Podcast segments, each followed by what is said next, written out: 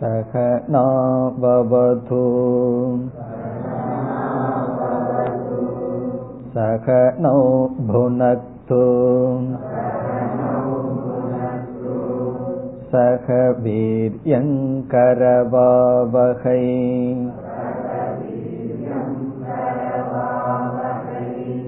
தேஜஸ்வினாவதீதமஸ்து மா வித்விஷாவஹை.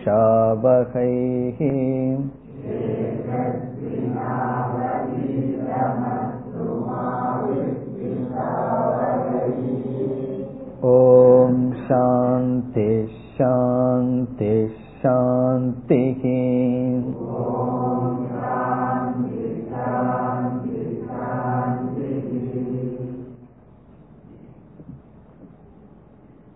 இரண்டாவது வள்ளி, பதினான்காவது மந்திரம்.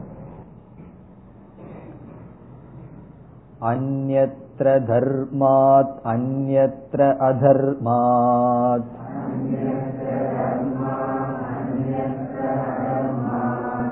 அன்யத்ர அஸ்மாத் கிருதா கிருதாத்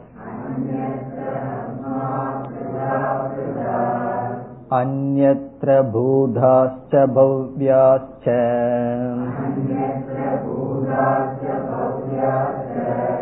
யத்தத் பஷ்யசி தத்வத.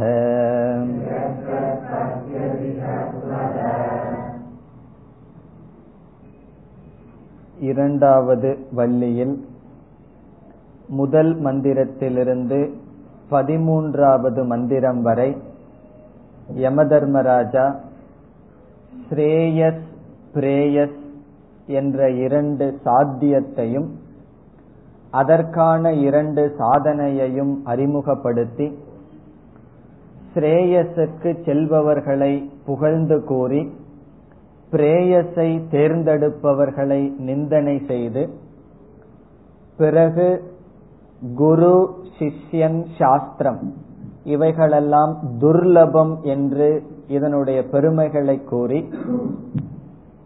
எப்படிப்பட்ட ஞானம் இது என்று பனிரெண்டாவது மந்திரத்தில் துர்தர்ஷம் கூடமனு பிரவிஷ்டம் குஹாஹிதம் என்ற சொற்களால் ஞானத்தினுடைய தன்மையை கூறி, இந்த ஞானத்தை அடைய உபாயம் என்ன, அத்தியாத்ம யோகாதி கமேன என்று கூறியவர் பதிமூன்றாவது மந்திரத்தில் சிரவணம் மனனம் நிதித்தியாசனம் இவைகளே இந்த ஆத்மாவை அடைய உபாயம் என்று கூறினார். பிறகு பனிரெண்டாவது மந்திரத்தில் ஹர்ஷசோகௌ ஜகாதி சுகதுக்கங்களை உலகத்தில் வருகின்ற சுகதுக்கங்களை இந்த ஞானத்தில் கடக்கின்றான் என்றெல்லாம் கூறி முடித்தார். இனி பதினான்காவது மந்திரம் நச்சிகேதன் மீண்டும் யமதர்மராஜாவிடம் அதே கேள்வியை கேட்கின்றான். ஆனால் கேட்கின்ற கேள்வியின் தரம் கேட்கின்ற முறை வேறுபடுகின்றது. முதலில் எப்படி கேட்டான் மூன்றாவது வரமாக, இறந்ததற்கு பிறகு ஒருவனுடைய நிலையில் ஒருவனை பற்றிய கருத்துக்கள் பலவாக இருக்கின்றது.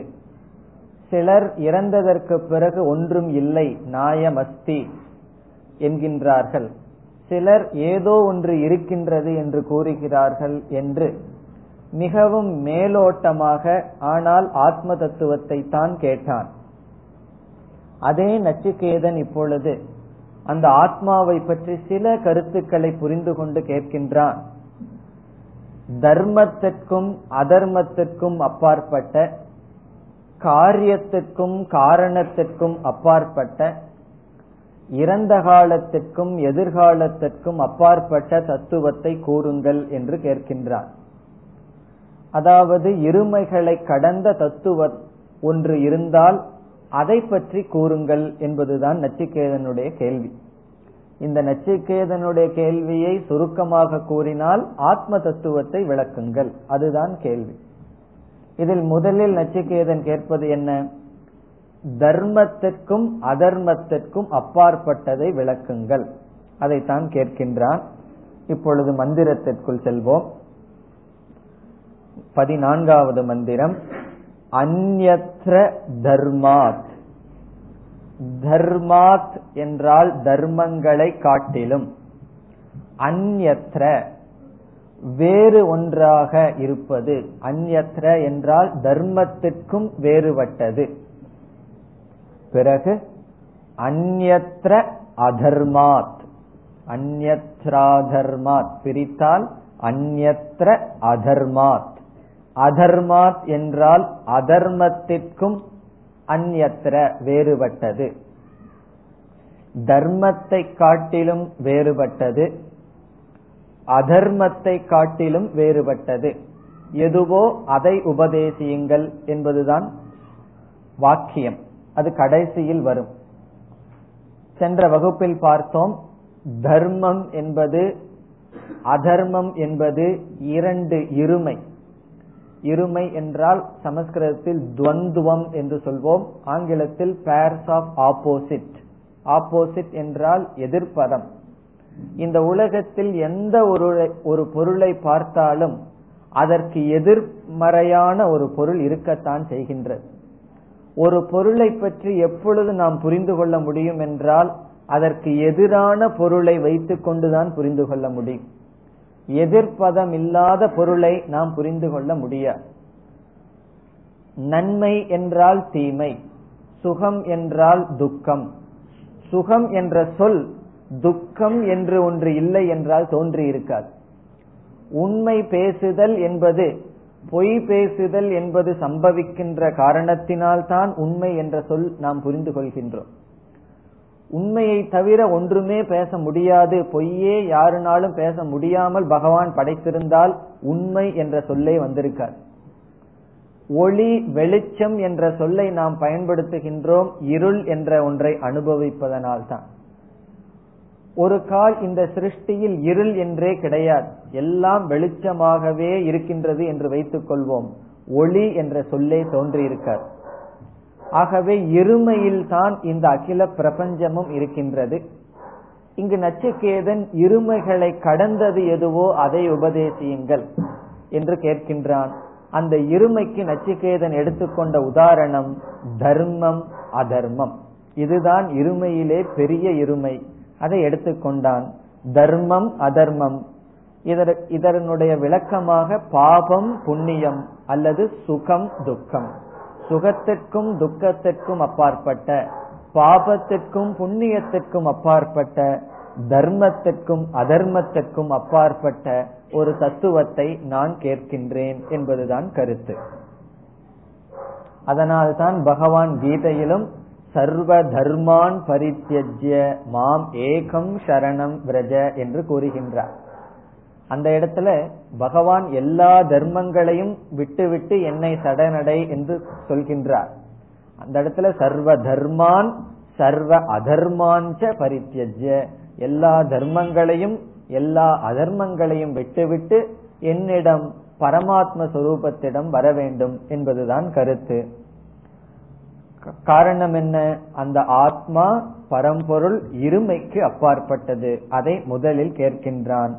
அந்யத்ர தர்மாத் தர்மத்திற்கு அப்பாற்பட்ட, அந்யத்ர அதர்மாத் அதர்மத்திற்கு அப்பாற்பட்ட எந்த ஒரு தத்துவம் இருக்கின்றதோ அதை கூறுங்கள் என்பது வாக்கியம்.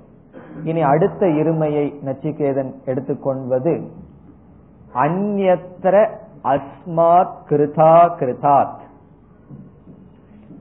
அந்யத்ர என்றால் வேறுபட்டது, அஸ்மாத் அஸ்மாத் இதிலிருந்து. எதிலிருந்து? கிருதா கிருதாத். கிருதம் என்றால் காரியம், ப்ராடக்ட், படைக்கப்பட்டது. அகிருதம் என்றால் காரணம். இந்த இடத்தில் கிருதம் என்றால் தோற்றுவிக்கப்பட்டது, எஃபெக்ட். அகிருதம் என்றால் அதற்கு காரணமானது. கிருதா கிருதம் என்றால் என்ன? காரிய காரணம். கிருதா கிருதாத் என்றால் காரிய காரணத்திற்கு அந்யத்ர வேறுபட்டது எதுவோ அதை உபதேசியுங்கள். ஒரு பொருள் தோற்றுவிக்கப்பட்டால் கிருதம், அந்த தோற்றத்துக்கு காரணமாக இருப்பது அகிருதம். இந்த மேஜை கிருதம், இதற்கான மரம் அகிருதம். இங்கு நச்சிகேதன் எதை கேட்கின்றான்? காரிய காரணத்திற்கு அப்பாற்பட்ட பொருளை உபதேசியுங்கள். இந்த உலகத்தில் ஒரு பொருளை நாம் பார்த்தால் அந்த பொருள் ஒரு கோணத்தில் படைக்கப்பட்டதாகவும் இனியொரு கோணத்தில் அதனிடமிருந்து சில பொருள்கள் உற்பத்தி ஆனதாகவும் இருக்கின்றது. எந்த ஒரு பொருளுமே காரணம் மட்டும் அல்லது காரியம் மட்டும் கிடையாது. காரண காரண காரண காரியத்திற்கு இப்படி ஒரு சம்பந்தம் எப்பொழுதும் இருக்கின்றது. ஒரு மனிதன் தன்னுடைய தந்தையினுடைய நோக்கில் பார்த்தால் அவன் படைக்கப்பட்டவன், தன்னுடைய மகனுடைய அடிப்படையில் பார்த்தால் அவன் படைப்பவன். ஆகவே ஒரே ஒரு மனிதன் காரியம், தன்னுடைய அப்பாவினுடைய திருஷ்டியில் பார்த்தால் அவன் காரியம், தன்னுடைய மகனுடைய திருஷ்டியில் பார்த்தால் அவன் காரணம். இந்த உலகத்தில் இருக்கின்ற பொருள்கள் எல்லாம் இந்த இரண்டுக்கும் உட்பட்டது. தன்னிடமிருந்து தோன்றியிருக்கும், தான் மற்ற பொருளிடமிருந்து தோன்றியிருக்கும்.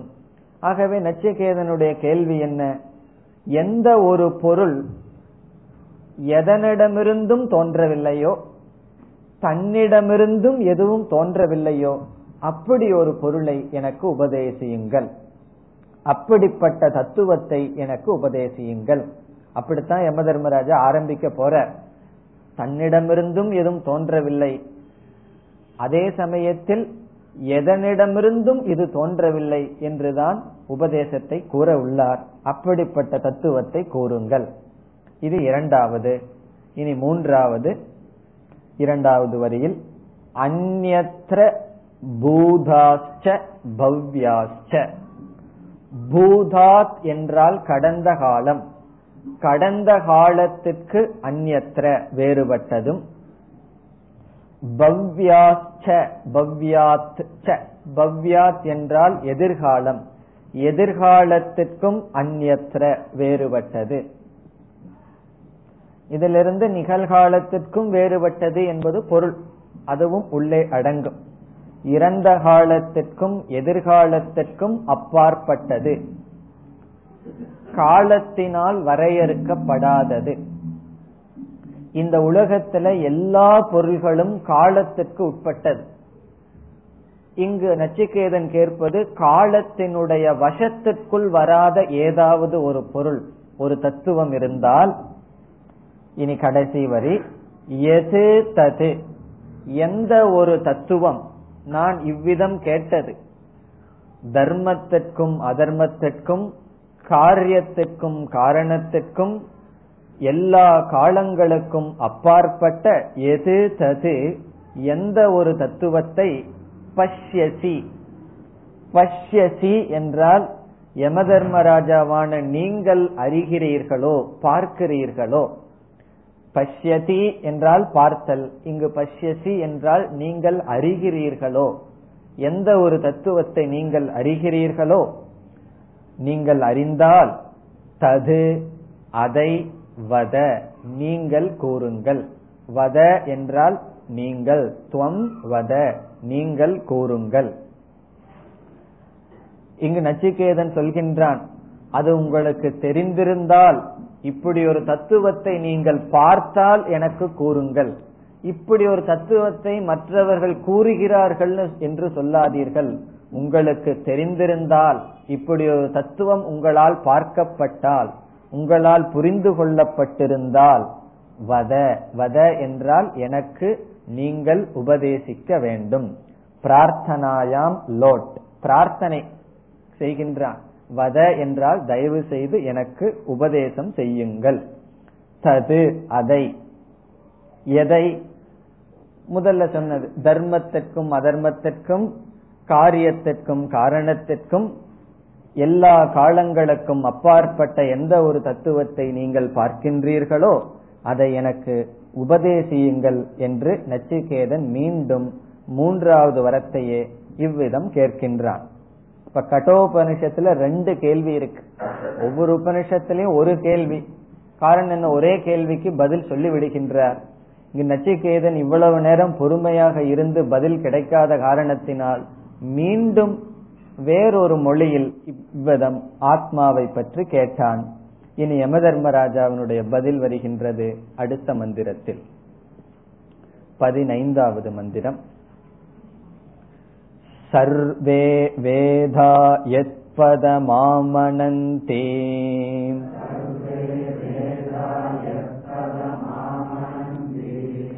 தபாகும்சி சர்வாணி ச யத்வதந்தே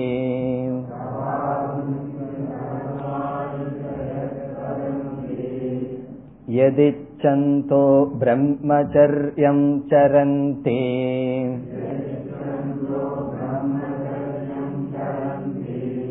தத்தே பதகும் சங்கிரஹேன ப்ரவீமி.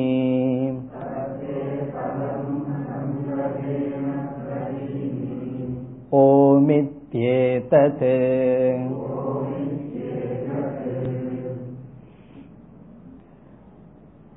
இவ்வளவு நேரம் கழித்து நச்சிகேதன் கேட்டதற்கு பிறகாவது யமதர்மராஜா உடனே ஆரம்பிக்கணும். இனியும் யமதர்மராஜா இழுக்கிறார், இந்த கிருஷ்ணா சீரியல் இழுக்கிறது போல. அவர் அவ்வளவு சுலபமா கம்சனை கொல்ற மாட்டே கொல்ல மாட்டேங்கிறார்.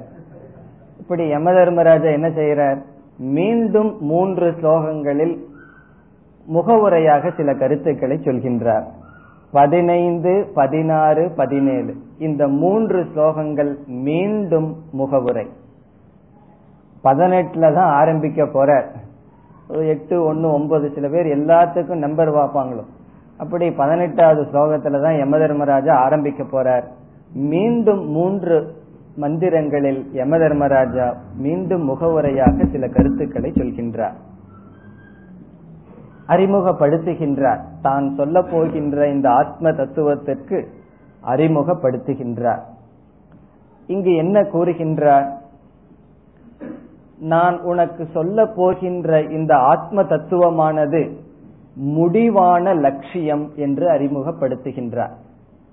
இதை அறிந்தால் நீ மீண்டும் அறிய வேண்டியது ஒன்றும் கிடையாது. உண்மையில் இப்படிப்பட்ட ஆத்மாவை அடைவதற்குத்தான் நம்முடைய பிறப்பு, நம்முடைய வாழ்க்கை, இந்த உலகம் எல்லாமே இதற்காகத்தான் என்று ஒரு மனிதனுடைய லட்சியம் இந்த ஞானம். அப்படிப்பட்ட ஞானத்தை நான் உனக்கு சொல்ல இருக்கின்றேன் என்று அறிமுகப்படுத்துகின்றார். அதை இந்த மந்திரத்தில் கூறுகின்றார். இந்த மந்திரம் பிரசித்தமானது. இதே போன்று கீதையில் பல இடங்களில் இந்த கருத்துக்கள் வருகின்றது. இந்த மந்திரத்தினுடைய மைய கருத்து, சாரம் என்னவென்றால், நம்முடைய முழு வாழ்க்கை, நாம் செய்கின்ற அனைத்து சாதனைகளும் அல்லது ஒரு மனிதனுடைய வாழ்க்கையினுடைய நிறைவு எங்கு முடிவடைகின்றது, எங்கு செல்கின்றது, அப்படிப்பட்ட முடிவான கோல், முடிவான லட்சியத்தை தான் நான் உனக்கு சொல்ல இருக்கின்றேன். எதை அடைந்தால் மீண்டும் ஒன்றை அடைய வேண்டியதில்லையோ, எதை அடைந்தால் அதுவே முடிவாகின்றதோ, அப்படிப்பட்ட முடிவான சாத்தியத்தை நான் உனக்கு சொல்ல இருக்கின்றேன் என்று அறிமுகப்படுத்துகின்றார். காரணம், பணத்தை நாம் சம்பாதிக்கின்றோம், பணத்துக்காக பணத்தை சம்பாதிப்பதில்லை. காரணம் என்ன, பணம் முடிவான லட்சியம் அல்ல. அதை வைத்துக் கொண்டு சில பொருள்களை வாங்குவோம். அந்த பொருளே முக்கியமான லட்சியம் அல்ல. அந்த பொருளை பயன்படுத்தி சுகத்தை அனுபவிப்போம். அப்படி நீ எதற்காக இதை செய்கின்றாய் என்றால் அது சாதனம், அதற்கு மேல் வேறொன்று இருக்கின்றது. உதாரணமாக, ஒரு வாகனத்தில் நாம் இங்கு வருவதற்காக வாகனத்தை பயன்படுத்துகின்றோம். வாகனம் முக்கியமான லட்சியம் அல்ல. காரணம் என்ன, அது பயன்படுத்தி பிறகு இங்கு வருகின்றோம். அதே போல ஸ்டெப்ஸ் ஏறுறோம், அது முக்கியம் அல்ல. இங்கு அமர்ந்து படிப்பது முடிவான லட்சியம். அதற்காக காலையிலிருந்து வீட்டுல வந்து ஏதோ வேலையெல்லாம் செஞ்சு முடிக்கிறோம்னு வச்சுக்கோம். எவ்வளவோ பொறுப்புகள் இருக்கு. இந்த நேரத்துக்காக நான் இந்த காரியத்தை எல்லாம் செய்யணும்னு சொன்னா அந்த காரியங்கள் எல்லாம் இடையில் வருகின்ற சாத்தியம், முக்கியமான சாத்தியம் மனதில் ஒன்றை வைக்கின்றோம். அதே போல நம்முடைய வாழ்க்கையில் எத்தனையோ காரியங்கள், எத்தனையோ பொருள்களை அடைகின்றோம், எவ்வளவோ தபம் செய்கின்றோம். அதனுடைய முடிவான லட்சியம் என்ன என்றால் அதைத்தான் நான் உனக்கு சொல்ல இருக்கின்றேன் என்று நம்முடைய பரம புருஷார்த்தம். அந்த பரம புருஷார்த்தம் என்றால் என்ன, முடிவான லட்சியத்தை நான் உனக்கு சொல்ல இருக்கின்றேன் என்று அறிமுகப்படுத்துகின்றார். இப்பொழுது மந்திரத்திற்குள் செல்வோம். சர்வே வேதாஹா. சர்வே என்றால் எல்லா எல்லா வேதங்களும், வேதாஹா என்றால் வேதங்கள், எல்லா வேதங்களும் எது பதம் ஆமனந்தி, எத் பதம் என்றால் எந்த முடிவை, எந்த சாத்தியத்தை, எந்த லட்சியத்தை, ஆமனந்தி என்றால் பேசுகின்றதோ, எல்லா வேதங்களும் எந்த ஒரு முடிவை பற்றி பேசுகின்றதோ, எத் பதம் என்றால் எதை அடைய வேண்டும், முடிவாக எதை அடைய வேண்டும் என்று எல்லா வேதங்களும் எதை பற்றி பேசுகின்றதோ. இதெல்லாம் சொல்லிட்டு கடைசியில் என்ன, எப்படி இந்த வாக்கியத்தை முடிப்பது? அப்படிப்பட்ட தத்துவத்தை நான் உனக்கு கூறுகின்றேன். அதுதான் இந்த வாக்கியம். எல்லா வேதங்களும் எத் பதம், பதம் என்றால் பதநீயம், அடைய வேண்டும், எதை அடைய வேண்டும் என்று கூறுகின்றதோ ஆமனந்தி. ஆமனந்தி என்றால் பேசுகின்றதோ. பிறகு தபாகும்சி சர்வாணி, சர்வாணி தபாம்சி.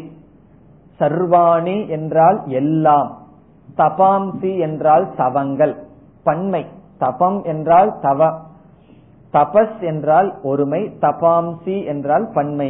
எல்லா தபங்களும் எத் வதந்தி, எத் வதந்தி என்றால் எதை அடைவதற்காக பேசப்படுகின்றதோ, நாம் வாழ்க்கையில் செய்கின்ற எல்லா தவங்களும் எதை அடைவதற்காக பேசப்படுகின்றதோ, பேசுகிறார்களோ. வதந்தி என்றால் மனிதர்கள் அல்லது வேதங்கள் பேசுகின்றதோ, சான்றோர்கள் பேசுகிறார்களோ. எது என்றால் எத் பிராப்தியர்த்தம், எதை அடைவதற்காக எல்லா தபங்களையும், எல்லா தபங்களும் இருப்பதாக அல்லது செய்ய வேண்டும் என்று வதந்தி பேசுகிறார்களோ. அதாவது நாம் வாழ்க்கையில் செய்கின்ற எல்லா தபங்களும் எதற்காக என்று பேசுகிறார்களோ, எல்லா வேதங்களும் எதை பற்றி பேசுகின்றதோ, எதை முடிவாக அடைய வேண்டும் என்று பேசுகிறதோ. அடுத்த சொல் எத் இச்சந்தக, எந்த ஒன்றை, எது என்றால் எந்த ஒன்ற முடிவை, இச்சந்தக என்றால் ஆசைப்பட்டவர்களாக, எந்த ஒரு மோட்சத்தை அடைய வேண்டும் என்று விரும்பி பிரம்மச்சரியம் சரந்தி, பிரம்மச்சரியம் முதலிய விரதங்களை மேற்கொள்கிறார்களோ, எந்த ஒன்றை அடைய வேண்டும் என்று இப்படிப்பட்ட சாதனைகளை செய்கிறார்களோ. சரந்தி என்றால் மேற்கொள்கிறார்கள். பிரம்மச்சரியம் முதலிய விரதங்களை எந்த ஒன்றை அடைய வேண்டும் என்று ஆசைப்பட்டு செய்கிறார்களோ, தது பதம், அந்த பதத்தை, தது பதம் என்றால் அந்த மேலான முடிவான பதத்தை, தத்தே பதம், அதை எப்படி பிரிக்க வேண்டும், தது பதம், அந்த பதத்தை, தே, தே என்றால் உனக்கு, சங்கிரகேன சுருக்கமாக, சங்கிரகேன என்றால் சுருக்கமாக, பிரவீமி கூறுகின்றேன். அந்த பதத்தை இப்பொழுது சுருக்கமாக நான் கூறுகின்றேன். பிரவீமி அகம், நான் சுருக்கமாக இப்பொழுது கூறுகின்றேன். ஏன் சுருக்கமாக சொல்கின்றேன் என்று கூறுகிறார் என்றால், அந்த பதத்துக்கு யம தர்மராஜா ஒரு பெயர் சொல்ல போறார். அந்த பெயர் ஒரே ஒரு சொல். அது என்ன அந்த பதம்? ஓம் இதி ஏதது. அந்த பதம் தான் ஓம் என்று கூறுகின்றார். ஓம் இத்யேதது, ஓம் இதி ஏதது. ஓம் இதி ஏதது என்றால் இதுதான். அந்த பதத்துக்கு என்ன பெயர்? ஓம் என்று கூறுகின்றார். அந்த ஓம் என்ற ஒரு பதத்தை அடைவதற்கு, இந்த ஓம்ங்கிறத பத்தி அடுத்த ரெண்டு மந்திரத்துல விளக்க இருக்கின்றார். இந்த இடத்துல பரம்பொருளுக்கு யம தர்மராஜா கொடுக்கின்ற பெயர் ஓம். அல்லது வேதத்துல ஓம் என்ற சொல் எப்படி பயன்படுத்தப்படுகின்றது என்ற விளக்கம் அடுத்த இரண்டு மந்திரத்தில் வருகின்றது. இந்த ஓம் என்ற பதம் அல்லது பிரம்ம பதம் எல்லா வேதங்களும் பேசுகின்றது, எல்லா தவங்களும் அதற்காகத்தான். அதை ஆசைப்பட்டு தான் பிரம்மச்சரியம் முதலிய விரதங்கள் இருக்கிறார்கள். அந்த பதம்தான் ஓம். அதை நான் உனக்கு கூறுகின்றேன் என்று கூறி உடனே ஓம் என்று கூறுகின்றார்.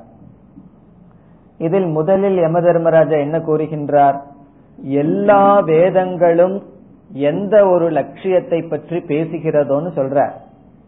இங்க நமக்கு சந்தேகம் வரலாம், வேதத்தினுடைய கடைசி பகுதியான வேதாந்தத்துலதான் பரம்பொருளை பத்தி பரம்பொருளை முடிவா வச்சு சாதனைகள் சொல்லப்படுகிறது. வேதத்தினுடைய கர்ம காண்டத்துக்கு சென்று விட்டால் அங்கு பரம்பொருளை சாத்தியமாக வைக்கவில்லை. அங்கு வந்து மழை வேணும்னா காரீரி யாகம், புத்திரன் வேணும்னா புத்திரகாம இஷ்டி, அதே போல சொர்க்கம் வேணும்னா அதற்கு தகுந்த நாச்சிகேதா அக்னி, இது போன்ற பலவிதமான சாத்தியங்களை பதத்தை வைத்துக் கொண்டு கர்மங்கள் சொல்லப்பட்டுள்ளது. அப்படி இருக்கையில் எப்பொழுது எப்படி யம தர்மராஜா இங்கு எல்லா வேதங்களும் எதை பற்றி பேசுகின்றது? வேதங்கள் எல்லா வேதங்கள் என்றால் வேதங்களினுடைய முழு பாகமும் எதை பற்றி பேசுகின்றது என்று சொல்லலாம் என்றால், இதற்கு ரெண்டு விதத்தில் நாம் பொருள் எடுத்துக் கொள்ளலாம். இங்கு வேதம் என்றால் வேதாந்தம் என்று பொருள் கொள்ளலாம். எல்லா வேதங்கள் என்றால் எல்லா வேதங்களில் கடைசியில் அமைந்துள்ள வேதாந்தம் எதை பற்றி பேசுகிறதோ அல்லது உபனிஷத் எதை பற்றி பேசுகிறதோ என்று பொருள் கொள்ளலாம். அல்லது வேதங்கள் முழு வேதம் என்றே நாம் பொருள் கொண்டு வேதம் தெரிந்தே இவைகளை கூறுகின்றது. ஒரு மனிதனுக்கு லோகத்தில் அதிக ஆசை இருந்தால் அவனிடம் சென்று வைராகியம் என்று சொன்னால் அவனால் ஏற்றுக்கொள்ள முடியாது. ஆகவே அர்த்தம் காமம் இன்பத்தையும் பொருளையும் தர்மத்தின் மூலமாக நீ அடைந்து வைராகியத்தை அடைவாயாக என்று உண்மையில் வேதம் மோட்சத்துக்கு எல்லாம் வர வேண்டும் என்று விரும்பினாலும் பக்குவம் இல்லாதவர்களுக்கு அதை சொன்னால் புரியாது என்று அவரவர்களுடைய மனநிலைக்கு தகுந்தாற்போல் சாதனைகள் சாத்தியம் சொல்ல வேண்டும் என்று வேதம் ஆரம்பத்தில் சொர்க்கம் அல்லது புத்திரன் இப்படிப்பட்ட காமியமான இந்த லௌகிகமான பதங்களை கூறினாலும் வேதம் உண்மையில் எதற்காக இவைகளை கூறுகிறது என்றால் மோட்சத்திற்காக என்று நாம் பொருள் கொள்ளலாம். இரண்டாவது முறையில் எடுத்துக்கொள்வதுதான் அதிகமாக சரியாக இருக்கின்றது. காரணம் என்ன? வேதாந்தம் நேரடியாக கூறுகின்றது மோட்சத்தை. வேதத்தினுடைய முதல் பகுதியும் கூட உண்மையில் மோட்சத்தை மனதில் தான் வைக்கின்றது. ஆனால் பக்குவம் இல்லாதவர்களுக்கு மோட்சத்தை பற்றி கூறினால் புரியாது. பக்குவப்படுவதற்காக சில ஆசிரமங்கள், இல்லற வாழ்க்கை, பிறகு அதில் சில சுகங்கள், இந்த உலகத்தில் அடைகின்ற சில பிராப்திகள், இவைகளை பற்றி எல்லாம் வேதம் ஏற்றுக்கொண்டு கூறுகின்றது. ஆகவே எல்லா வேதங்களும் ரிக் யஜு சாம அதர்வண என்ற நான்கு வேதங்கள், வேதங்களினுடைய முழு பகுதிகள் எத் பதம் எந்த ஒன்றை முடிவாக லட்சியமாக பேசுகின்றதோ. இனி இரண்டாவது, எல்லா தபங்களும். பலர் எத்தனையோ சாதனைகள் செய்வார்கள். எதற்கு இந்த விரதம் இருக்கிறீர்கள், எதற்கு இந்த சாதனை செய்கிறீர்கள்னு அது அவர்களுக்கு தெரியாது. தெரியாம என்னமோ எங்க வீட்டுல செய்து கொண்டு இருந்தார்கள். அந்த பூஜையை நான் அப்படியே செய்யறேன், நான் ஏன் செய்கின்றேன், எதற்கு இந்த சாதனையை செய்கின்றேன்னு தெரியாது. இங்கு யம தர்மராஜா கூறுகின்றார், எல்லா தபங்களும் எதற்காக என்றால் அதை பற்றி நான் கூறுகின்றேன். அது எதற்காக? மோட்சத்திற்காக.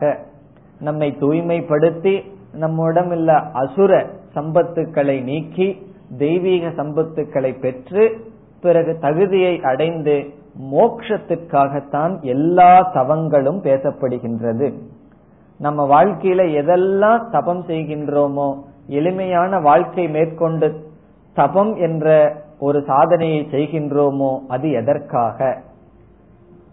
மோட்சத்திற்காக என்பது கருத்து. இனி அடுத்தது, எது இச்சந்தக பிரம்மச்சரியம் சரந்தி. பிரம்மச்சரியம் சரந்தி என்றால் தியாக வாழ்க்கையை மேற்கொள்கிறார்கள். எதிச்சந்தி, எந்த ஒன்றை அடைவதற்காக. அதாவது ஒரு பொருளை நாம் இழந்து விடுகின்றோம் என்றால், வேண்டுமென்றே ஒரு பொருளை நாம் இழக்கின்றோம் என்றால், அங்கு எப்பொழுது ஒரு மனிதன் ஒன்றை இழப்பான், அதற்கு மேல் ஒன்று கிடைக்கும் என்றால் தான் இழப்பான். இப்ப சின்ன மீனை போட்டு பெரிய மீனை பிடிக்கிறோம்னு சொல்றோம். சின்ன மீனை நம்ம ஏன் போடுவோம்? பெரிய மீன் கிடைக்கும்னு சொன்னா தான் நம்ம போடுவோம். ஆகவே உலக வாழ்க்கையை ஒருவன் தியாகம் செய்கின்றான் என்றால், அந்த பொருளை காட்டிலும் வேறொரு மேலான இன்பத்திற்காகத்தான். ஆகவே எத் இச்சந்தக என்றால் எந்த ஒன்றை விரும்பி, எந்த ஒரு மேல்நிலையை விரும்பி, குருகுலவாசம், எளிமையான வாழ்க்கை முதலிய வாழ்க்கையை சரந்தி, வாழ்க்கையை மேற்கொள்கிறார்களோ, தியாகம் சந்நியாசம் மேற்கொள்கின்றார்களோ, தது பதம் அந்த பதத்தை தே உனக்கு சங்கிரகேன சுருக்கமாக பிரவீமி நான் இப்பொழுது கூறுகின்றேன். என்னது? ஓம் இதி ஏதது, அந்த பதம்தான் ஓம் என்று சொல்லப்படுகின்றது. இங்கு ஓம் என்பது அந்த பதம், நம்மால் அடையக்கூடிய அந்த லட்சிய பிரம்மத்திற்கு வேதம் கொடுக்கின்ற இனி ஒரு பெயர் ஓம். ஒருவருக்கு பல பேர் இருக்கும், ஆபீஸ்ல ஒரு பேர் இருக்கும், வீட்டில் ஒரு பேர் இருக்கும், வைக்கும் போதே ரெண்டு மூணு பேர் வச்சிருவாங்க. அப்படி ஒரு மனிதருக்கு பல பேர் இருக்கிறது போல வேதத்துல பிரம்மத்திற்கு பல பெயர் இருக்கின்றது. ஒரு பெயர் ஓம் என்று அழைக்கப்படுகின்றது. அந்த பிரம்மன் இங்கு யம தர்மராஜா கூறலாம், ஆனால் ஓம் என்று கூறுகின்றார். இனி வேதத்தில் ஓம் என்ற சொல் எப்படி கையாளப்பட்டுள்ளது, ஓம்காரம் எப்படியெல்லாம் பயன்படுத்தப்படுகின்றது என்ற கருத்தை அடுத்த இரண்டு மந்திரத்தில் கூறுகின்றார். பதினாறாவது மந்திரம். ஏதத்யே வாக்ஷரம் பிரம்ம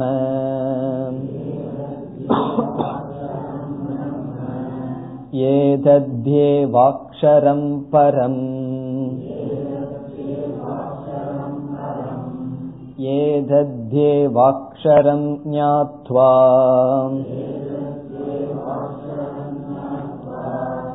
யோ யதிச்சதி தஸ்ய ததே.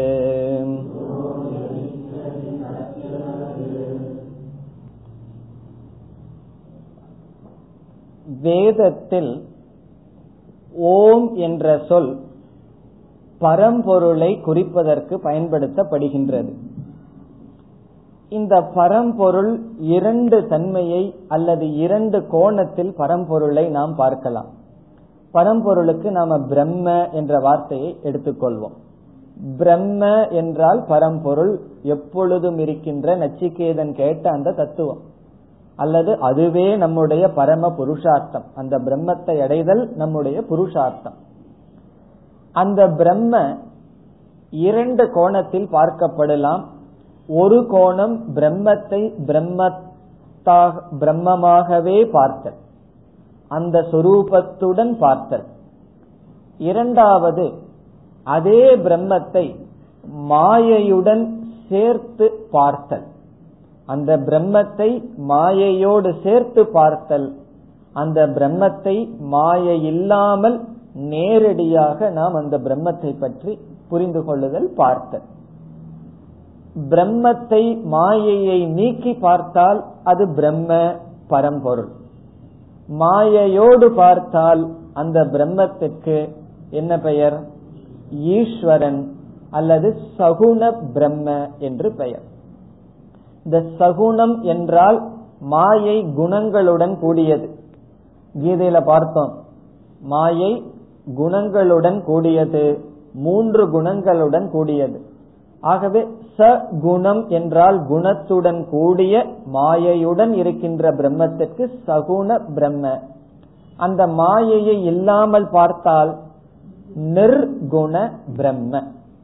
ஆகவே பரம்பொருளை இரண்டு கோணத்தில் பார்க்கலாம், சகுண பிரம்ம, நிர்குண பிரம்ம.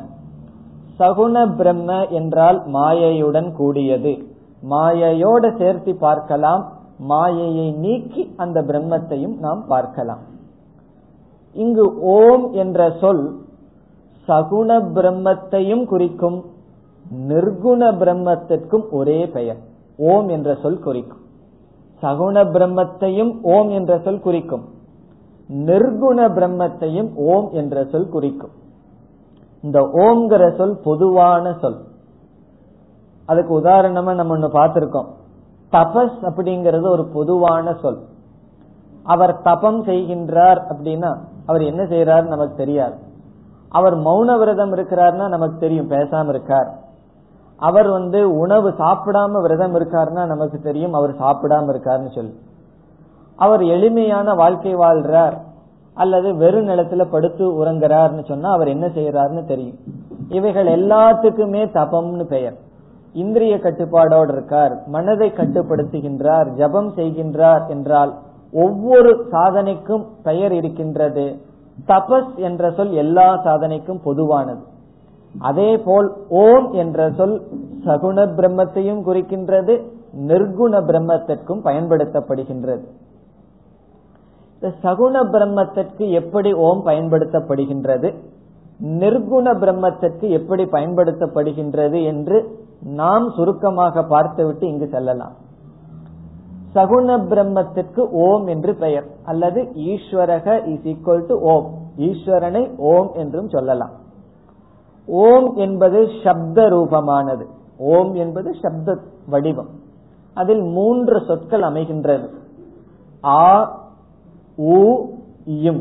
இந்த மூன்றினுடைய சேர்க்கைதான் ஓம். ஆ, உ இரண்டையும் சேர்த்தினால் ஓ என்று மாறிவிடும். பிறகு இம். இந்த சப்த ரூபமானது இந்த மூன்று குணங்களை உடையது. சப்தம், சப்தம்னு சொன்னாவே குணம்தான். காரணம் என்ன, சப்தத்துல வந்து பெரிய சப்தம், சிறிய சப்தம், இப்படி எல்லாம் குணங்கள் இருக்கின்றது சப்தத்தில். ராகம், சப்தம் தான அழகான ராகமாக மாறுகின்றது, அதேவே ராகம் இல்லாத சப்தமாகவும் மாறுகின்றது.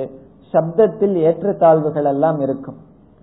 ஆனால் சைலன்ஸ், அமைதியில் ஏதாவது ஏற்றத்தாழ்வுகள் இருக்குமா என்றால் இருக்காது. அதாவது சப்தமாக பேசுகின்றார் என்று சொல்லலாம், மெதுவாக பேசுகின்றார்னு சொல்லலாம். அவரு சப்தமா மௌன விரதம் இருக்கார், அவர் ரொம்ப அமைதியா மௌன விரதம் இருக்காருன்னு சொல்ல முடியுமா? அந்த மௌனத்துல சப்தம் மேல் கீழ் அப்படிங்கிறது கிடையாது. அவர் ரொம்ப சத்தமா மௌன விரதம் இருக்காருன்னு சொல்ல முடியாது. காரணம் என்ன, மௌனம் சொன்னா மௌனம் தான், அதுல வந்து ஏற்றத்தாழ்வுகள் எல்லாம் கிடையாது. ஆனால் ஓம் அதில் இருக்கின்றது, சப்தத்தில் இருக்கின்றது. சப்தமாகவும் சொல்லலாம், நீட்டியும் சொல்லலாம், மெதுவாகவும் சொல்லலாம். ஆகவே ஓம்காரம் இரண்டு கோணத்தில் பார்க்கப்படும். ஆ, உ, இம் என்ற சப்தத்தை எடுத்துக்கொண்டால் அந்த சப்த ரூபமான ஓம்காரம் ஈஸ்வரனை குறிக்கும் அல்லது சகுண பிரம்மத்தை குறிக்கும். இந்த ஓம்காரத்துக்கு இனி ஒரு அம்சம் இருக்கின்றது. ஒரு சப்தம் தோன்ற வேண்டும் என்றால் அது அமைதியிலிருந்து தான் தோன்ற வேண்டும். அமைதியில் தான் அந்த சப்தம் இருக்கும். சப்தம் சென்றதற்கு பிறகும் அமைதி தான் இருக்கும். இப்பொழுது நான் ஒரு சப்தத்தை எழுப்ப வேண்டும் என்றால் நீங்கள் எல்லாரும் சப்தம் போடக்கூடாது. இங்க அமைதி இருந்தால்தான் என்னுடைய சப்தம் தோன்ற முடியும். பிறகு என்னுடைய சப்தத்தை நீங்கள் கேட்க வேண்டும் என்றால் எங்கும் சப்தம் இருக்கக்கூடாது. அமைதி இருந்தால்தான் அந்த சப்தம் வெளிப்படும். பேசி முடிந்ததற்கு பிறகு என்ன இருக்கின்றது, அமைதி இருக்கின்றது. ஆகவே சப்தம் தோன்றி நிலை பெற்று ஒடுங்குவது அமைதியில்.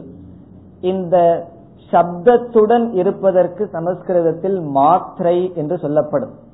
நம்மள ஒரு காலத்துல படிச்சிருப்போம் கிராமர்ல, எப்போ ஸ்கூல்ல, ஒரு மாத்திரை ரெண்டு மாத்திரைன்னு சொல்லி. ஒரு மாத்திரைன்னா என்ன, கண்ணு மூடி முழிச்ச ஒரு செகண்ட் ஒரு மாத்திரை, ஆ ஒரு மாத்திரை, ஆ இரண்டு மாத்திரை அப்படின்னு. இந்த சப்தத்துடன் இருப்பது, மாத்திரையுடன் இருக்கின்ற ஓம் சகுண பிரம்ம. இந்த ஓம்காரத்தை மாத்திரை இல்லாமல் அமாத்திரமாகவும் பார்க்கலாம். மாத்திரை இல்லை என்றால் என்ன, மாத்திரை என்றால் சப்தத்தின் கால அளவு, அமாத்திரம் என்றால் என்ன, அமாத்திரை என்றால் என்ன, சப்தம் இல்லாதது. ஆகவே சப்தமில்லாத ஓங்காரத்திற்கு பிரம்மம், பரம்பொருள் நிர்குண பிரம்ம சப்தத்தை உடைய ஓங்காரத்திற்கு சகுண பிரம்ம என்று பிரிக்கப்படுகிறது. இதில் மாண்டூக்கிய உபனிஷத் என்ற உபனிஷத்தில் ஓங்காரத்தை எடுத்துக்கொண்டு விசாரம் செய்து பரம்பொருளை அறிவதற்கு அங்கு உபாயம் சொல்லப்படுகிறது. ஓங்காரத்தினுடைய நிர்குண அம்சத்தை எடுத்து அங்கு விசாரம் செய்யப்படுகிறது. இங்கு யமதர்மராஜா அதை செய்யவில்லை. அந்த உபனிஷத்துல தான் நம்ம ஓம்காரத்தை எடுத்துட்டு விளக்கமா செய்ய போறோம். இங்கு யமதர்மராஜா அறிமுகப்படுத்துகின்றார். பிறகு அவர் விசாரத்திற்கு வேறு விதத்தில் அவர் செல்ல இருக்கின்றார். இங்கு எவ்வளவு தூரம் நமக்கு தெரிந்து கொள்ள வேண்டுமோ அவ்வளவு மட்டும்தான் பார்க்கின்றோம். ஓம்காரத்தை விசாரம் செய்து ஞானத்தை அடைகின்ற காரியத்தை நாம் அந்த உபனிஷத்தில் வைத்துக் கொள்ள இருக்கின்றோம். ஆகவே ஓம்காரம் இரண்டு விதத்தில் நாம் பயன்படுத்தலாம். ஒன்று, ஓம்காரத்தை எடுத்துக்கொண்டு விசாரம் செய்தல், மாத்திரை அமாத்திரை என்றெல்லாம் விசாரம் செய்து அந்த ஓங்காரத்திலிருந்து பிரம்ம ஞானத்தை அடைதல், இது ஒரு பகுதி. இதனால் இதனுடைய பிரயோஜனம் என்ன? பரபிரம்மத்தை அடைதல். அல்லது ஓங்காரத்தை எடுத்துக்கொண்டு விசாரம் செய்யாமல் அந்த சப்தத்தை பயன்படுத்தி ஈஸ்வரனை, சகுண பிரம்மத்தை தியானம் செய்தல். இவ்விதம் ஓங்காரம் இரண்டு விதத்தில் வேதத்தில் பயன்படுத்தப்படுகின்றது. சகுண பிரம்மத்தை குறிக்கின்ற ஓங்காரத்தை என்ன செய்ய வேண்டும்? அங்க விசாரம் எல்லாம் கிடையாது. ஓம்ங்கிறதுக்கு அர்த்தம் எல்லாம் நமக்கு தெரிய வேண்டாம். அந்த சப்தத்தை எடுத்துக்கொண்டு நாம் தியானம் செய்து அந்த சகுண பிரம்மத்தை அடைதல், மனதை ஒருமுகப்படுத்துதல். இந்த ஓங்காரத்தை பரம்பொருளை குறிக்கின்றதாக எடுத்துக்கொண்டால் அதை எடுத்துட்டு தியானம் பண்ணி கொண்டிருந்தால் பிரயோஜனம் கிடையாது. நிர்குண பிரம்மத்தை குறிக்கின்ற ஓங்காரத்தை எடுத்தால் விசாரம் செய்ய வேண்டும். அது ஆனா என்ன, ஊ என்றால் என்ன, இம் என்றால் என்ன, அமாத்திரை என்றால் என்ன என்று விசாரம் செய்ய வேண்டும். இவ்விதம் வேதத்தில் ஓங்காரம் இரண்டு விதத்தில் கையாளப்படுகின்றது. ஒன்று, சகுண பிரம்மத்தை குறிக்கின்ற ஓங்காரம் தியானத்திற்கு பயன்படுத்தப்படுகின்றது.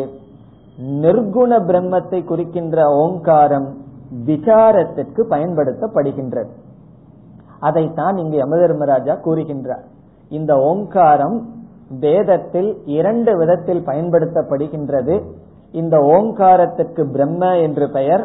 சகுண பிரம்மத்தையும் நிர்குண பிரம்மத்தையும் இது குறிக்கின்றது. சகுண பிரம்மத்தை குறிக்கின்ற ஓங்காரத்தை ஒருவன் எடுத்துக்கொண்டு தியானம் செய்ய வேண்டும். நிர்குண பிரம்மத்தை குறிக்கின்ற ஓங்காரத்தை எடுத்தால் தியானம் செய்யக்கூடாது, விசாரம் செய்ய வேண்டும் என்று கூறுகின்றார். இந்த கருத்துதான் இந்த இரண்டு மந்திரத்தினுடைய சாரம். இப்பொழுது மந்திரத்திற்குள் செல்வோம்.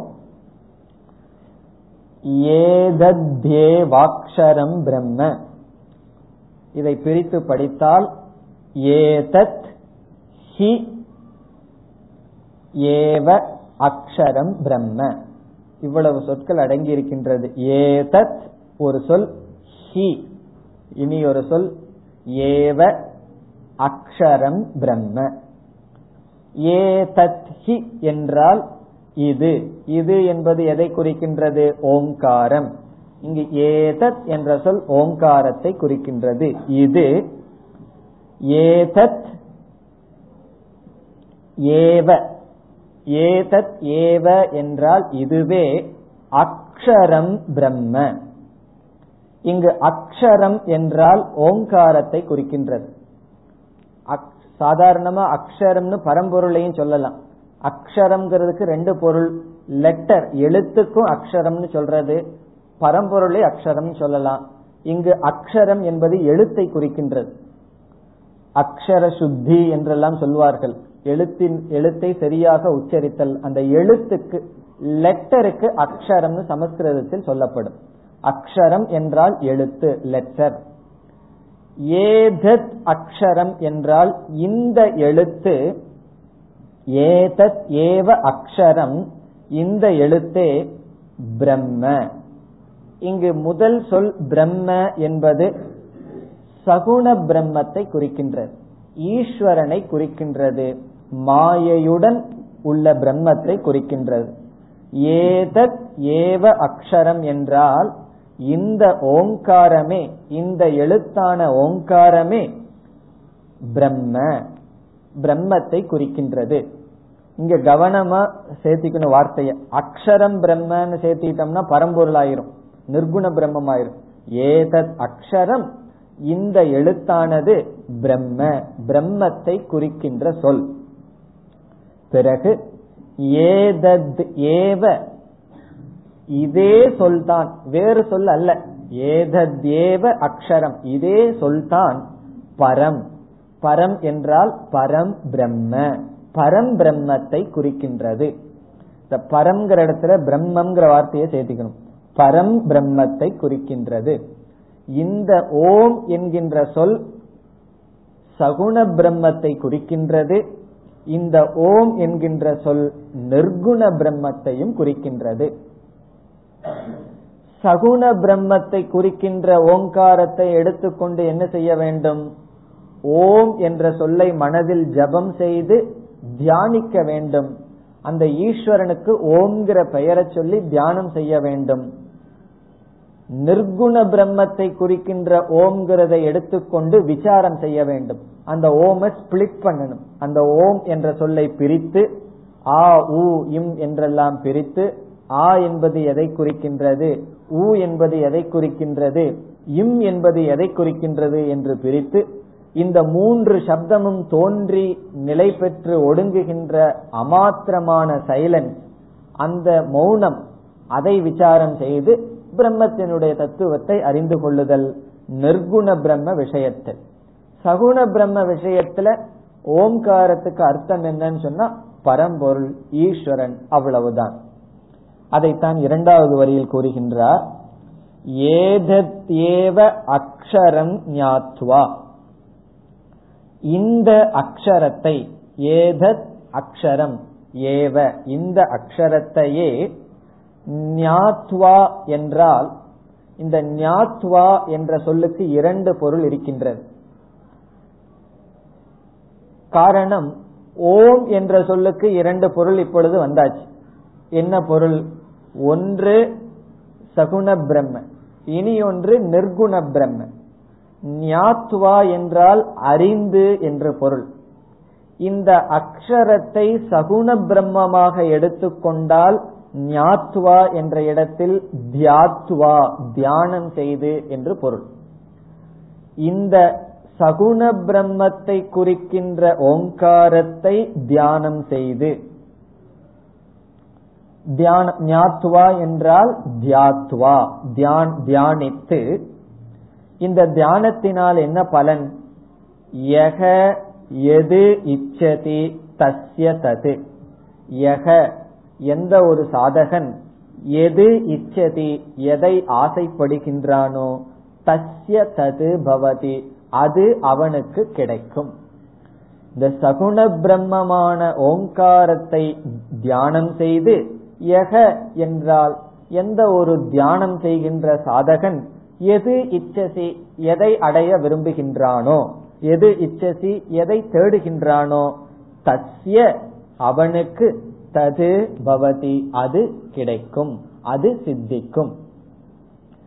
ஓம்ங்கிற சொல்லை எடுத்துக்கொண்டு நாம் தியானம் செய்து எதை வேண்டுமானாலும் பிரார்த்தனை செய்யலாம். ஈஸ்வரனே வேண்டும் என்றால் பிரார்த்தனை செய்தால் பிரம்மலோகத்துக்கு செல்வோம், அங்கு கிரம முக்தி அடைவோம், அங்கு ஞானத்தை அடைஞ்சு மோட்சத்தை அடைவோம். சொர்க்கலோகம் வேணும்னா சொர்க்கம், அல்லது இந்த உலகத்தில் இருக்கிற ஏதாவது பொருள் வேணும்னா அதை அடையலாம். ஈஸ்வரனை தியானித்து ஒருவன் எதை அடைய விரும்புகின்றானோ அதை அடைகின்றான். இனி இரண்டாவது விளக்கத்திற்கு வருவோம். ஏதத்யேவ அக்ஷரம், இந்த அக்ஷர பரம்பொருளை குறிப்பதாக இருந்தால் ஞாத்வா என்றால் ஞாத்வா விசாரம் செய்து அறிந்து என்று பொருள். இப்ப இரண்டாவது பொருள்ல பரம்பொருளை குறிக்கின்ற நிர்குணத்தை குறிக்கின்ற ஓங்காரத்தை ஞாத்வா என்றால் விசாரம் செய்து அறிந்து, யோ எதிச்சதி தஸ்ய தது அவன் எதை விரும்புகின்றானோ அதை அடைகின்றான். இங்க யமதர்மராஜா என்ன பண்ணிட்டார்? காமன சொல்லிட்டார். எவன் எதை விரும்புகின்றானோ அதை அது அவனுடையதாகிறது. தஸ்ய ததுனா என்ன? தஸ்ய அவனுக்கு அது கிடைக்கின்றது. நிர்குண பிரம்மத்தை தியானம் செய்யாமல் நிர்குண பிரம்மத்தை விசாரம் செய்து புரிந்து கொண்டால் அவன் எதை விரும்புவான்? மோட்சத்தை விரும்புவான். அந்த மோட்சம் அவனுடையது ஆகிறது. இப்ப இரண்டாவது வரிய ரெண்டு விதத்துல சொல்லலாம். ஒன்று, சகுண பிரம்மத்தை குறிக்கின்ற ஓங்காரத்தை தியானம் செய்து எந்த பிரயோஜனத்தை, அனித்தியமான எந்த பிரயோஜனத்தை அடைய விரும்புகின்றானோ அதை அடைகின்றான். நிர்குண பிரம்மத்தை குறிக்கின்ற ஓங்காரத்தை விசாரத்தின் மூலமாக அறிந்து, ஞாத்துவா என்றால் ஞாத்துவா அறிந்து, எதை விரும்புகின்றானோ அதை அடைகின்றான். அவன் எதை விரும்பி விசாரம் செய்வான்? ஞானத்தை விரும்பி, மோட்சத்தை விரும்பி, அதை அவன் அடைகின்றான். ஆகவே இந்த ஓம் என்ற சொல் வேதத்தில் இரண்டு இடத்தில், ஞான காண்டம் கர்ம காண்டம்னு ரெண்டு இடத்துல பயன்படுத்தப்பட்டுள்ளது. அதனாலதான் எந்த பூஜையில பார்த்தாலும் ஓம்ங்கிற சொல் கர்ம காண்டத்திலேயே இருக்கும், ஞான காண்டத்திலே இருக்கும். ஞான காண்டத்துல நம்ம என்ன செய்வோம்? விசாரம் பண்ணிட்டு இருப்போம். அவர்கள் என்ன செய்வார்கள்? தியானம் செய்வார்கள், உபாசனை செய்வார்கள், தியானிப்பார்கள். இவ்விதம் ஓம் என்ற சொல்லினுடைய பயன்பாட்டை கூறினார். இனி அடுத்த மந்திரத்தில் மீண்டும் இந்த ஓங்காரத்தை பற்றி கூறுகின்றார். பதினேழாவது மந்திரம். ஏததாலம்பனம் ஸ்ரேஷ்டம் ஏததாலம்பனம் பரம்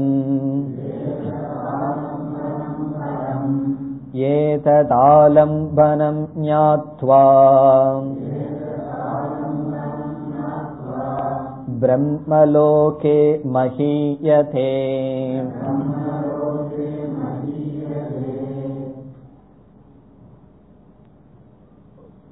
பரம்பொருளுக்கு பல பெயர்கள் இருக்கின்றது. அந்த பல பெயர்களில் ஓம் என்ற பெயர் உத்தமமான பெயர். அல்லது ஓம் என்ற சொல்லுக்கு மிக மேலான பொருள். காரணம், அந்த சொல் சகுண பிரம்மத்தையும் குறிக்கின்றது, நிர்குண பிரம்மத்தையும் குறிக்கின்றது. அதனால் தான் ஓம் என்ற சொல்லுக்கு அவ்வளவு முக்கியத்துவம் சாஸ்திரத்தில் கொடுக்கப்படுகின்றது. இனி ஓம்காரத்தை சகுண பிரம்மத்தை குறிக்கின்றதாக எடுத்துக்கொண்டு தியானம் செய்தல் என்றால் நாம் எப்படி தியானம் செய்ய வேண்டும்? ஓம் என்ற சொல் பரம்பொருளை குறிக்கின்றதாக தியானிக்க வேண்டும். உதாரணமாக, நாம் இறைவனை வழிபடுகின்றோம். ஒரு கோவிலுக்கு சென்று இறைவனுடைய மூர்த்தியை வழிபடுகின்றோம். அல்லது வீட்டிலேயே ஒரு படத்தை வைத்து இறைவனை வழிபடுகின்றோம். நமக்கு நன்கு தெரியும் அந்த படம் ஒரு காகிதம் தான், அல்லது ஒரு சிலை, அது வெறும் கல் என்று தெரியும். அது தெரியாமல் நாம் வழிபடவில்லை. குழந்தையில் இருக்கும் போது அங்கதான் கடவுள் உட்கார்ந்துட்டு இருக்காருன்னு தெரியாம இருக்கலாம். ஆனால் நமக்கு நன்கு தெரிந்துதான் வழிபடுகின்றோம். அந்த வழிபடுவதற்கு ஒரு பொருள் நமக்கு தேவைப்படுகின்றது. காரணம் என்ன? நம்மால் வழிபடுகின்ற அந்த இறைவன், அந்த தேவன் நம்முடைய இந்திரியங்களுக்கு பிரத்யட்சமாக கிடையாது. தேவதா நம்மளுடைய கண்ணுக்கு தெரியாது. ஆகவே கண்ணுக்கு தெரியாத அந்த ஈஸ்வரன், அந்த தத்துவம் மனதில் கிரகிக்கின்றோம். இந்த உலகத்திற்கு காரணமானவர், எல்லாம் வல்லவர் என்ற அறிவு இருக்கின்றது. அந்த பரம்பொருளை வழிபடுவதற்கு ஒரு கல், ஒரு சிலை அல்லது ஒரு போட்டோ, இவைகளை பயன்படுத்துகின்றோம். அந்த பொருளுக்கு ஆலம்பனம் என்று பெயர். ஏற்கனவே இந்த சொல் ஒரு இடத்துல பார்த்திருக்கோம். ஆலம்பனம் என்றால் எதனுடைய துணை கொண்டு அந்த ஈஸ்வரனை வழிபடுகின்றோமோ அந்த பொருளுக்கு ஆலம்பனம் என்று பெயர். இப்ப சிவன் கோயில்ல சிவலிங்கத்துக்கு ஆலம்பனம், ஒவ்வொரு கோயிலையும் அந்த இருக்கின்ற விக்கிரகத்திற்கு ஆலம்பனம் என்று பெயர். அந்த ஆலம்பனம் எதுவாக வேண்டுமானாலும் இருக்கலாம். எதனுடைய துணை கொண்டு இந்திரியங்களுக்கு அப்பாற்பட்டுள்ள அந்த பரம்பொருளை வழிபடுகின்றோமோ அதற்கு ஆலம்பனம் என்று பெயர். இப்பொழுது அந்த ஆலம்பனம் சாஸ்திரத்தில் இரண்டாக பிரிக்கப்படுகின்றது. இரண்டு விதமான ஆலம்பனம். ஒன்று பிரதிமா என்று சொல்லப்படுகின்றது. இனி ஒன்று பிரதீகம் என்று சொல்லப்படுகின்றது. அந்த ஆலம்பனம் இரண்டு விதம், பிரதிமா பிரதீகம். பிரதிமா ஆலம்பனம் என்றால் எந்த ஒரு அடையாளம், எந்த ஒரு ஆலம்பனம் மிகவும் தெளிவாக இருக்கின்றதோ, கை கால் முகம் இப்படி தெளிவாக இருக்கின்றதோ அதெல்லாம் பிரதிமா ஆலம்பனம் என்று பெயர். இப்பொழுது சிவபெருமானை வழிபட விரும்புகின்றோம், தட்சிணாமூர்த்தி ரூபமாக வழிபட்டால் அது பிரதிமா ஆலம்பனம். காரணம் என்ன? நம்மை போன்ற ஒரு உருவம் தெளிவாக இருக்கின்றது. முருகப்பெருமானை ஒரு சரீரத்தோடு வழிபட்டால், அந்த உடலோடு நம்மை போன்ற உடல் இருப்பதாக வழிபட்டால் அதற்கெல்லாம் பிரதிமா ஆலம்பனம். எல்லா விக்கிரகங்களும், நம்ம ஒரு போட்டோ, இவைகளெல்லாம் பிரதிமா ஆலம்பனம். பிரதிமா என்றால் அவயவங்கள், அங்கங்கள் தெளிவாக இருப்பதற்கு பிரதிமா ஆலம்பனம். இனி ஒரு ஆலம்பனம் பிரதீகம் என்றால் அந்த ஆலம்பனமே தெளிவாக இருக்காது. உதாரணமாக சிவலிங்கம், சாலிகிராமம், இவைகளெல்லாம் இந்த ஆலம்பனம் எப்படிப்பட்டது? இதற்கு ஒரு குறிப்பிட்ட வடிவம் கிடையாது, ஏதோ தெளிவற்ற ஆலம்பனம். இந்த ஓம்காரம் எதனுடைய அடிப்படையில் வரும்? இப்பொழுது ஒரு போட்டோவை வச்சு பகவான் நினைக்கிறது போல ஓம்ங்கிற சப்தத்தின் மூலமா ஈஸ்வரனை நினைக்கணும். இந்த ஓம்ங்கிற சப்தம் பிரதிமா ஆலம்பனம் அல்ல, அது பிரதீகம் ஆலம்பனம். காரணம் என்ன? அதுவுக்கு ஒரு அவயவம் கிடையாது, அந்த சப்தத்தை பயன்படுத்தி ஈஸ்வரனை தியானிக்க வேண்டும். இப்ப ஓம்காரம் எப்படிப்பட்ட ஆலம்பனம்? பிரதீக ரூப ஆலம்பனம், தெளிவான அங்கங்களை இல்லாத சப்த ரூபமான ஆலம்பனம். ஆலம்பனம் என்றால் என்ன? எந்த ஒன்றை அடிப்படையாக வைத்துக் கொண்டு ஈஸ்வரனை தியானிப்போமோ அதற்கு ஆலம்பனம். இந்த ஓம்காரத்தை இங்கு யம தர்மராஜா என்ன சொல்றார்? மேலான ஆலம்பனம் சொல்லி சொல்றார். அதாவது நாம் ஜபம் செய்யும் பொழுது நம்ம மனது எதில் இருக்க வேண்டும்? அந்த சப்தத்திலேயே இருக்க வேண்டும். ஓம் என்ற சப்தத்தை மனதில் நாம் உச்சரித்தால் அந்த சப்த ரூபமாக ஈஸ்வரன் இருக்கின்றார்.